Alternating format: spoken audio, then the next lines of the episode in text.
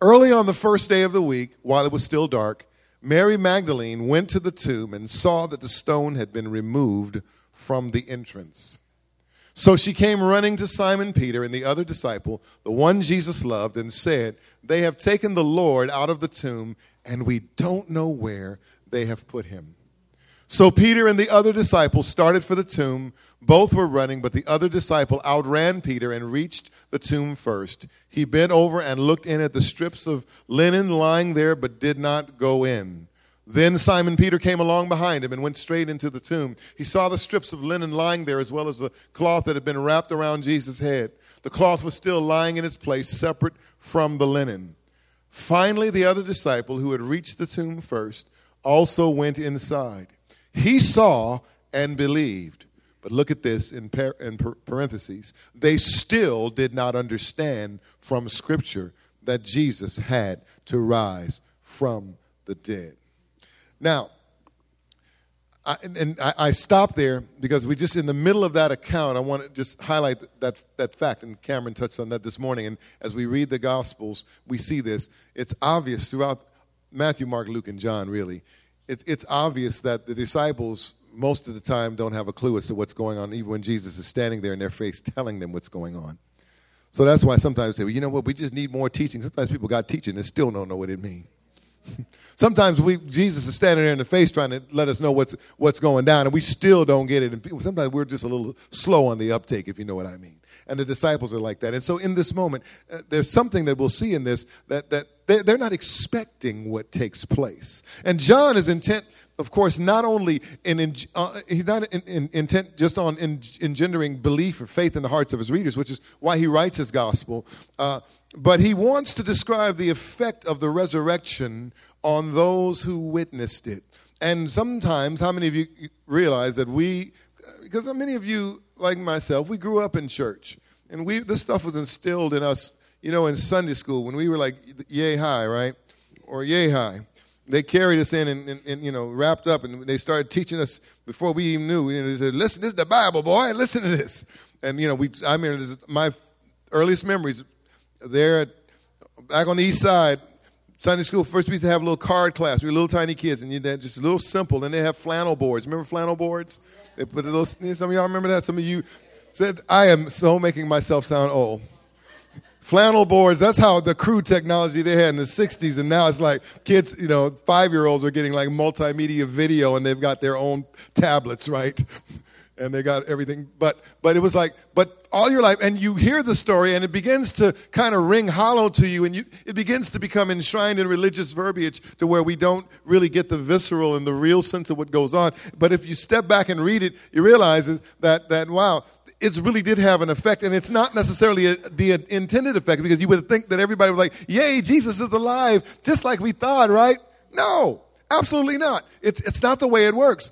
Now this is the eighth sign because he you know he raised Lazarus from the grave. But now, in this instance, what we've seen here, they find the empty tomb. Jesus has, in essence, God has raised Jesus from the dead, or we can say that it, Jesus himself has raised, has, has, has, risen from the grave. But, but more than just the spectacle, the miracle of, of this, and it is a miracle, and we do believe in the supernatural. We, we do believe that this was a supreme uh, uh, display of the power of God through Jesus, through the resurrection. Um, he wants to demonstrate to us, God wants to demonstrate to us the reality of the resurrection and how it affected the lives of those involved up close and personal in real time, if you will.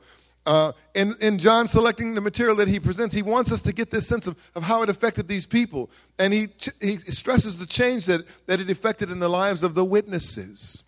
And um, there, there really are five entities involved here. We'll run through these real quick. First of all, there's Mary Magdalene, who, who basically you know, represented a different it's, it's rendered differently in the Gospels, but Mary Magdalene represents the women. You know, she's, she represents the sisterhood, right? She's the sisterhood of the traveling sarongs or something. I don't know.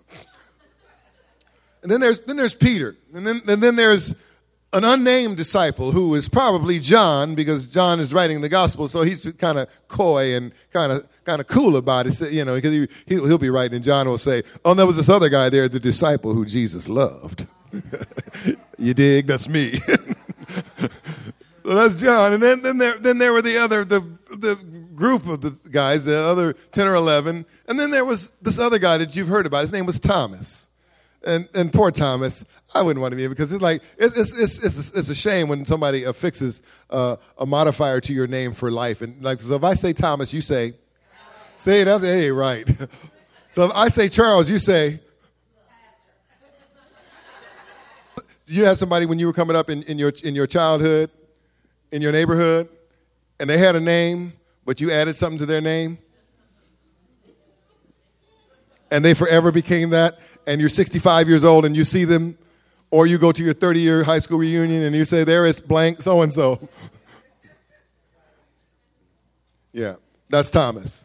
So we got Mary, Mary Magdalene representing the women, Peter, John probably, and group of disciples and Thomas. Now let's real quick. I'm just run through this real quick. Look at Mary is a picture of something because if you kind of do a character study and look at her as she approaches the tomb, she's this this picture of of, of frustrated devotion. Mary loves Jesus and intently, and her love for Jesus is really emphasized in John's gospel. And so she's probably the leader of the women who go to the tomb to anoint the body early on the first day of the week. And and, uh, but there's been neg- neglect with regard to considering how they would remove the stone because they were so caught up in, in running this errand of love, if you will, and showing this love to Jesus that they overlooked the most important problem in doing it. And so Mary's agitation over finding the stone rolled away just is indicative of, of, her, of, her, of her concern about everything being right and a concern about Jesus. And she uh, uh hurries to summon Peter and John, and she has this uncontrollable grief as she looks at the tomb. And we, what we see in Mary's depth of emotion, the fact that she loves Jesus, she's concerned about what's going on. She's there to do a job to anoint his body. She's confused when the stone is rolled away, and she's deeply grieved because when Jesus died for Mary, life had lost its meaning because he was the object of her gratitude and her affection. But when Jesus rose from the grave, Jesus' resurrection changed Mary's futile tears into active effort. And so this mourner becomes a missionary in this moment as she runs to tell the others what has happened. With, and she runs with the message that he is risen. That's Mary. Then there's Peter. Peter um, is not given a lot of play in this account, a lot of pronouncement. Uh, but what little bit is said of him is significant. Because Peter has run to the tomb, and it's, uh, it's pretty safe for us to assume, isn't it, that he would not have run to the, to the tomb if he did not have great concern for Jesus. Because the last reference to him prior to the 20th chapter is his denial of Jesus. Put yourself in Peter's place. Again, it's not the simplistic, here's the Sunday school, here's the picture, here's Peter, we draw him, he looks really cool, and he has a beard, we draw him, and he's happy. Wow. Now, Peter is filled with, with, with conflicting emotions and issues and concerns and unresolved stuff because Peter has denied Jesus and he repents quickly of his failure in that he's deeply sorry and troubled that he has that he has denied the Lord, but it's, it was too late for him to express his sorrow to Jesus. That's why when you, you got somebody you, that, that, that, you, that you care about, that you need to make it right with, you make sure you do it before they're gone, because when they're gone, you can't do it no more. you know what I'm saying? So, so Peter is, is, is, is torn by, by that pain, and, and uh, it was too late for him to express his sorrow. And so, as far as Peter knew, any possibility of adjustment with regard to his relationship with Jesus had been permanently removed by Jesus' crucifixion. So Peter's left carrying this burden of unforgiven sin. Some of you know what that feels like, don't you? Aren't you glad that because Jesus died, was buried, and rose again, because of the grace of God, you don't have to live with that? Jesus is alive today. He has not died and left you in your sin, but He has borne the price for your sin and allowed you to walk in freedom, and you can talk to Him and confess your sin. The Bible says if we confess our sins, He's faithful and just to forgive them. Peter, at this point, wasn't in a position to understand that. And so he's left carrying the burden of that. So all of a sudden, in this moment, the resurrection means for him the assurance of forgiveness and restoration to fellowship with the Lord. Because if Jesus is alive, first of all, his act of betrayal was not final in its, in its, in its implication. And secondly, it means that he will have the opportunity to speak with and to make it right with the Lord. That's Peter. Then there's John. John was the disciple who leaned on Jesus' chest at, at the Last Supper. He's regarded as his best friend. And John was wiped away. He was, I mean, blown away. He was wiped out. He was desolate after the resurrection, after the crucifixion, rather. And, and he didn't have that kind of bitter regret that Peter had because he had a good relationship with Jesus. But uh, there was a void and an emptiness in his life that undoubtedly was a huge void, a huge empty place. And like Peter, John ran to the tomb, prompted by the desire to, to find out what had happened to the body, and perhaps because he was to some degree hopeful that some good fortune might manifest in this situation. And John's discernment, his, his perception was, was sharper than Peter's because he, in, in, in, the, in the words of the text from one version, he saw and believed. And of course, later, that friendship was re- restored and he was able to have further fellowship. But then there the, the, the, the disciples as a group, they were possessed by the emotion of fear. We could say they were oppressed by the emotion of fear. Again, your happy little Jesus picture that they showed you in Sunday school, a much more complex web of feelings and emotions and, and, and affect in the midst of this time. And so um, the, the disciples are in deep dread of the Jewish rulers who had sent Jesus to his death and wondering if they were waiting to deal with them in similar fashion. You can imagine the climate. It's not like, it wasn't like they crucified, they killed Jesus, and then, okay, so it, the deed is done. You guys are good to go. No, it's like they were, and there, there was the fear that they would be they would be next because they were his followers, and they hadn't left Jerusalem because they probably thought it might be best to kind of lay low and just stay inconspicuous in the city rather than get on the road and get on the run, go on the lam, and get hunted down. So they're just trying to lay low and, and be quiet and stay out of sight. And they had met behind closed doors lest their presence be known. But the resurrection changed them. It changed their fear into courage so that on the day of Pentecost, and you see this in the book of Acts, and going forward, it says that with great power, the, apostles gave their witness of the resurrection of the Lord Jesus Christ, and great grace was upon them all. That's in Acts 4.33. And then finally, there's Thomas, old Thomas. My, my parents were from Texas, and they used to affix old to everything. Everybody was old this. Uh, I was old Charles, even when I was a kid. My brother was old Jerry. My wife was old Charlene. When we, and so Thomas is old doubting Thomas. Oh, my dad, actually, not my mom. Everything was old. So that was old Cherie out there. but Thomas is this living, living demonstration of the power of Christ to dispel doubt.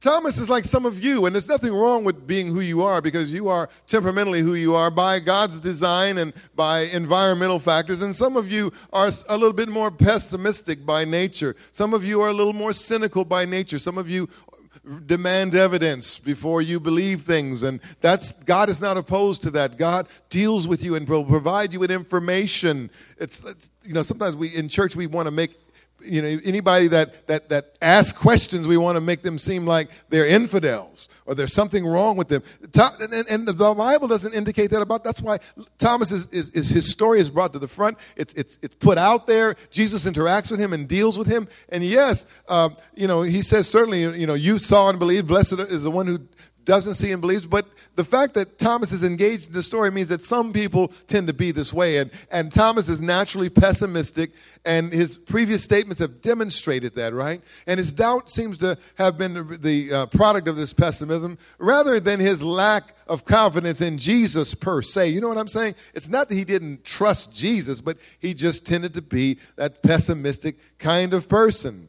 And, and so with Jesus' death, you can imagine Thomas saying, you know, the worst has happened just as I said it would. I, you know that person is like, you know, when it's like things, oh, I knew, see, you, you said come to church today, I knew they were going to keep hold a long time. you know, I, I just knew it turned out just like I thought it was. Well, good for you. It turned out like I didn't think it was because I was thinking optimistically. Whatever. You know, but, but that's the way Thomas was. And so Jesus volunteers to submit to the test that Thomas demands. He doesn't, doesn't throw it, you know, blow him off. He doesn't, doesn't send him away. And, and, uh, and, and you know, the, the fact that he knew what Thomas had said when he was not present was convincing proof of his supernatural knowledge and his willingness to accept Thomas on his own terms. This was a marvel of condescension and compassion. And so Thomas basically, the resurrection on the behalf of Thomas made the difference between the skepticism of despair and the worship that brings certainty. And so it said like this of, of the resurrection that it made a mourner into a missionary. That's Mary. It made a penitent into a preacher. That's Peter. It made a friend into an apostle of love. That's John. It, it made a timid and shrink, shrinking band of disciples into the fearless heralds of a new movement. It made a doubter into a confessor. The resurrection. That's the impact of the resurrection. But because we are so familiar with this story, when we already know what to expect, then we forget that those who were there, Mary, Martha, their friends, all of them, or let me put it in the right framework, none of them were expecting the resurrection. None of them were expecting the resurrection. Now let's work with this just for a moment and go a little bit further and see if there's something in this that might help us to put the resurrection into the context of our life in a fresh way. Resurrection, here's the deal resurrection is crazy. You said, that don't sound very spiritual. Well, I ain't trying to sound spiritual, I'm trying to sound realistic. And come on, resurrection, that, the idea of resurrection, that's out there. I know you guys are already, oh no, Pastor, praise the Lord. That's, it's, it's Jesus. Don't you know? It's in the Bible. Resurrection is crazy because it's expected. It comes out of nowhere. You don't expect it. They didn't expect it when, when, when Jesus raised Lazarus from the dead. It was crazy. It was unexpected. It was out of nowhere. It wasn't what they, we talked about Lazarus. It wasn't what Mary and Martha expected. If, if, it, if I had been Mary and Martha, I would have expected Jesus to come after Lazarus since he didn't show up when we sent for him. Hello? I would have expected him to come and have consoled us, to pat us on the shoulder, maybe to bring a, a pie or some chicken. kosher pie and kosher chicken. I would have expected him to come and console us, maybe apologize for being late. I'm sorry, y'all. I didn't make it last week. I was down at the pool of Bethesda somewhere doing something, you know, apologize. And, and then maybe we'd sit around and have dinner and shed a tear and then we'd move on and go, we'll go visit Lazarus' tomb and put some flowers there, put a little memorial down, some paper plates with pictures on it that we drew and some candles we got from the 99 cent store and we put them all down there have a little memorial for, for, for, for, Lazarus. And because here's the deal, we're going to move on with our lives. Why? Because we know that Lazarus is going to stay dead. It's much safer, it's much more expected. That's the way things normally work, right? Period. End of sentence. That's the deal. That's what I would have expected. That's what you would have expected. Because staying dead is what we expect dead people to do. And you know that's right because if that was the case, that's why some of you you would not ever want to go visit the cemetery because you wouldn't want to be there when something turned out otherwise. For Jesus to come up and, and, and first of all to weep, Jesus wept. Your memory verse for last week. Or one, one version says Jesus at that burst into tears and then to say, roll the stone away. How weird is that? They're like, what are you talking about? Now, what if I pull that? Go out to the mausoleum in Inglewood Park. Openeth it. And they said, Pastor Charles, they say, now, they say we're going to 5150 you, son. You, you, you, need some help. Maybe, maybe it's that thing about you. Maybe you tripped out because you're going to be a grandfather. Something going on up there, Charles. I said, no, open it up. for Jesus to call out, Lazarus, come forth, and then for Lazarus come jumping out, hey, what's up? and I do that because he was bound. He had great something. He was like wrapped up and like, they said, loose him and let him go. Untie the man. He said, yeah, please let me out of this stuff. That's strange. It wasn't expected. It's not part of any formula. There's no formula to predict this. Same with Jesus' resurrection. It's not what they expected. It's not what normally happened. That's why it's so wonderful because it is this particular point in history when everything changes. And on that Sunday morning, when the women go to the tomb, they are shocked. They are disoriented. How many of you know? You know, they tell you this about the big stresses in life. There's a list of them. You know, you've seen them. The smart psychologists put them together from surveys and studies and all this stuff. And they say the most important, I think the death of a spouse is one. And, and it's all the obvious stuff. Somebody dies, you get a divorce, you lose your job. Um, you know, you get a parking ticket, you get a jaywalking ticket that's $197 in LA. Um, and, uh, Yeah, and uh, you could yeah texting and driving. That's on the thing. But you you see the list, but you think it's all bad stuff. But it's like you, you know you, you somebody leaves you, blah blah blah. You get married, you get a new job. It's like what? Change anything, anytime that anything thing out the ordinary because you don't get a new job every day and you don't get a new house every day and you don't and good things don't happen, wonderful things don't happen every day. You don't get married every day. Hopefully you don't. There are charges that go with that. but, but, but, but it's people, dead people tend to stay dead. They're shocked, they're disoriented, they're dismayed by the missing body. Now, there are those who will tell you that all you have to do to be a disciple of Jesus is to apply some formula. I, I am I'm so tired. I've, I've, I've heard and, and, and handled every formula there is. You know, when you we read the Bible care, carefully and, and properly and realistically and contextually and, and comprehensively, we realize that, wow, and you, we talked about this with regard to the, the man who was born blind. Remember the question, well, Jesus, this guy's been blind from birth. Somebody must have been done messed up. Who sinned, this man or his, or his parents? He said, nobody sinned. This has just been allowed so that the work of God could, could be manifest in this guy's, this guy's, in this guy's life and in our life, sometimes like we, I've got, you know, I've got the formula. If you will, if you will just come to my church every Sunday, and if you will pay your tithes, I've never seen the righteous forsaken. And you ain't never, you ain't never gonna be. You gonna always have a hundred dollars. Well, that ain't even enough. Hundred dollars ain't that much. You gonna always have a thousand dollars in your pocket.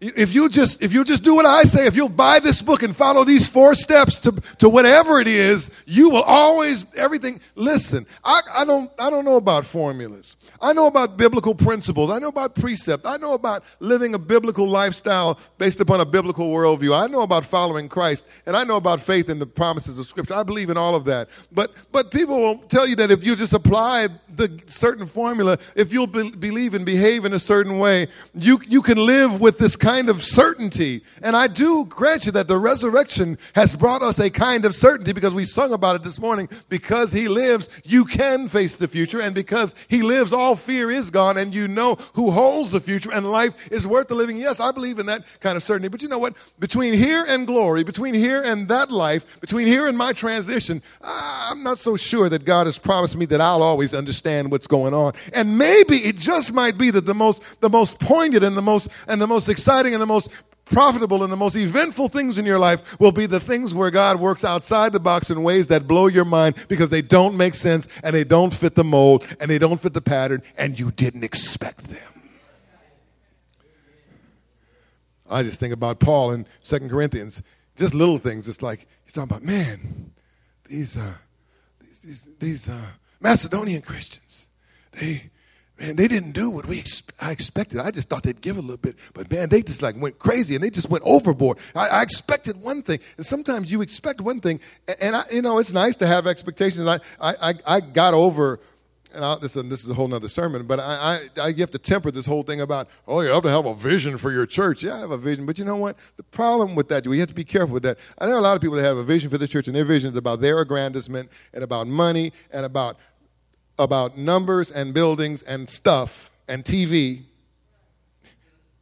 and jets. And God, Jesus is sitting up and said, Well, you know what? Do, do, I have a say in this? Because your vision sounds like a manifestation of, of the same cultural desires and drives that drive everybody around you.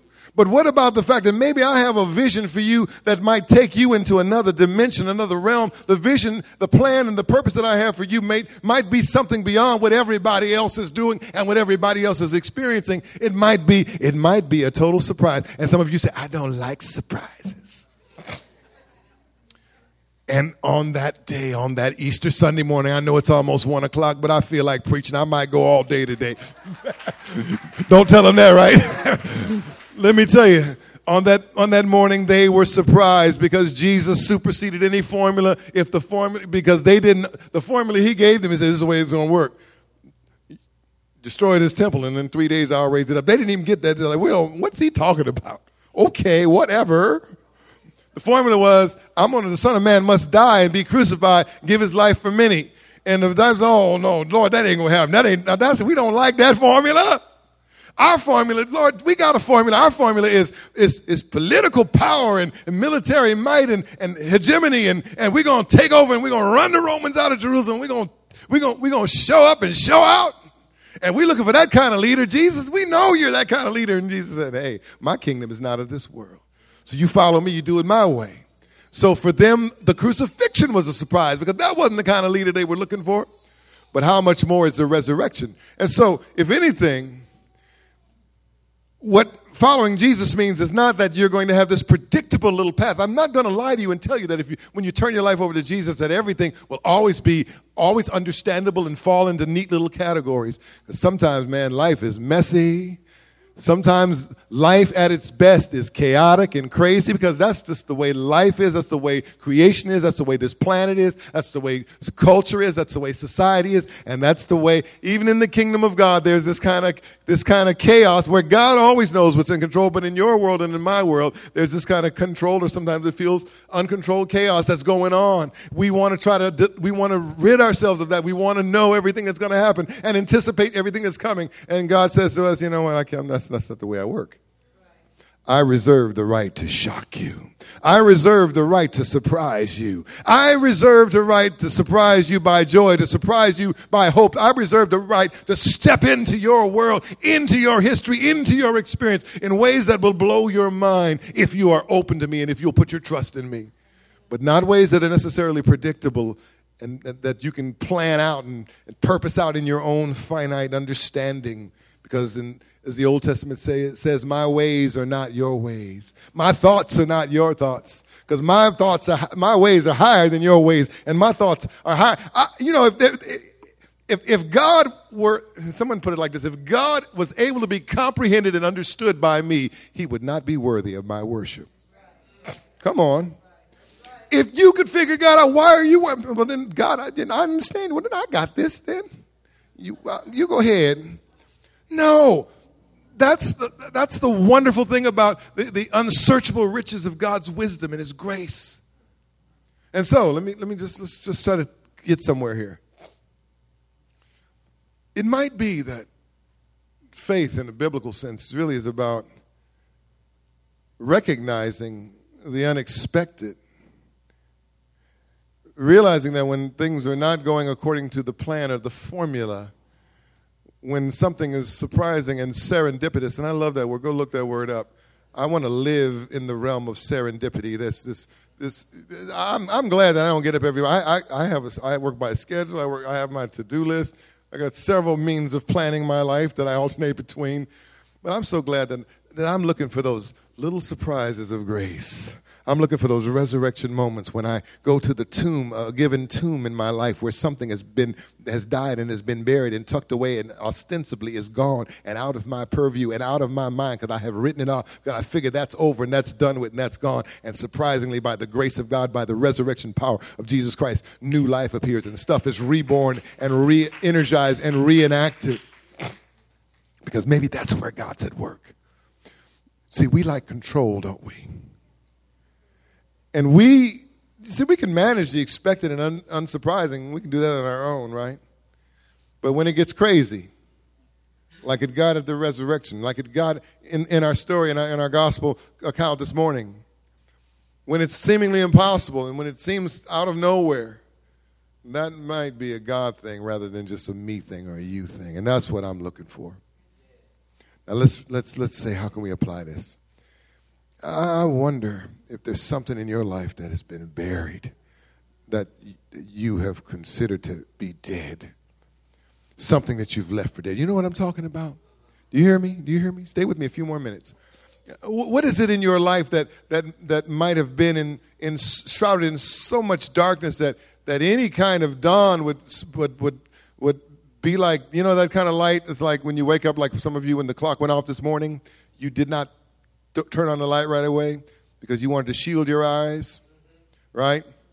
You know how it is when you've been in the dark and you come out into the light, it's like, wow. And, and maybe in, in, in, your life, there's been, you've been in a situation like that where, where, where, you, where you, you, you, you've been in so much darkness that to come out of that darkness would be disorienting. You, you, you know how it is. Folks you say, I've been down so long that down feels like up. I have not been down that long personally. I don't want to be down that long, but I understand the feeling. It's like you get to, I am used to this. I'm accustomed to this pain. I'm accustomed to this resentment. I'm used to my plight. I'm used to being kind of messed up. I'm used to this deadness in my soul. I'm used to this spiritual melees that I carry. I'm used to being apathetic. I'm used to always guarding myself because I'm so afraid of being hurt. You, nobody know, you don't know what I'm talking about up in here, do you? Sometimes tombs in our lives have to do with the way we treat some things in our lives as though they represent the end. You know what it is like because sometimes a relationship is over and sometimes that's the way it is and sometimes not. Sometimes our walk with God, it seems, in that moment has ended. There's some, some that have followed Jesus and loved the Lord and that have turned back and ceased to walk with Him anymore. Maybe you're in a period in your life where you had experienced a, a, season of joy. Maybe for much of your life you had been happy and well adjusted, and all of a sudden you've gone through a, period of trauma and trial, and it seems that that season of happiness in your life has ended, and you wonder if you will ever get it back again. Will you ever smile again? And you say, Well, you know, I smile, but yeah, I'm talking about will you ever smile for real again?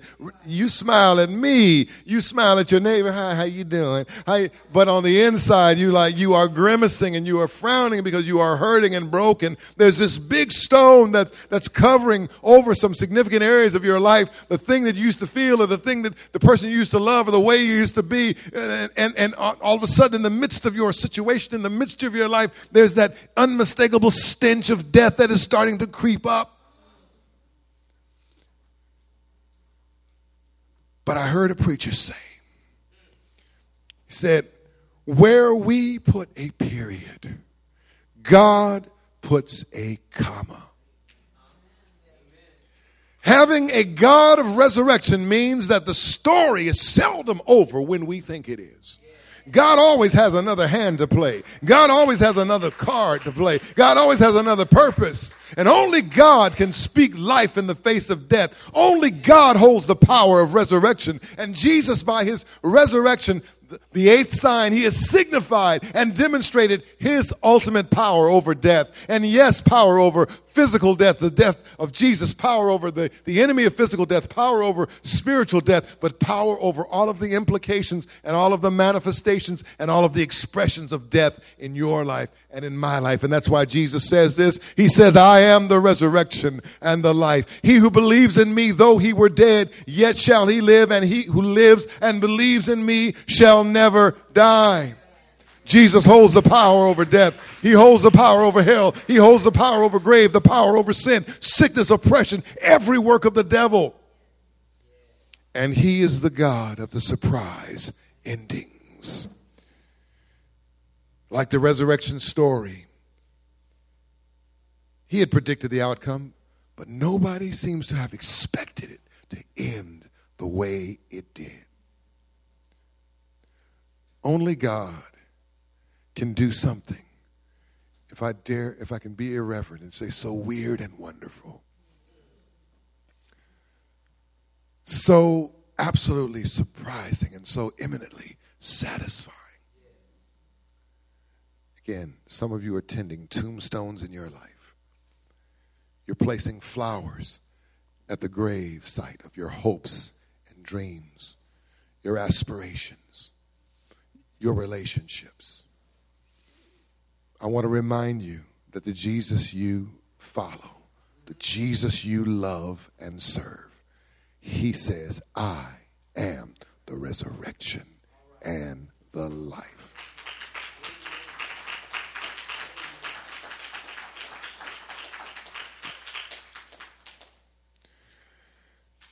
And I want to stop there, but I want to challenge you.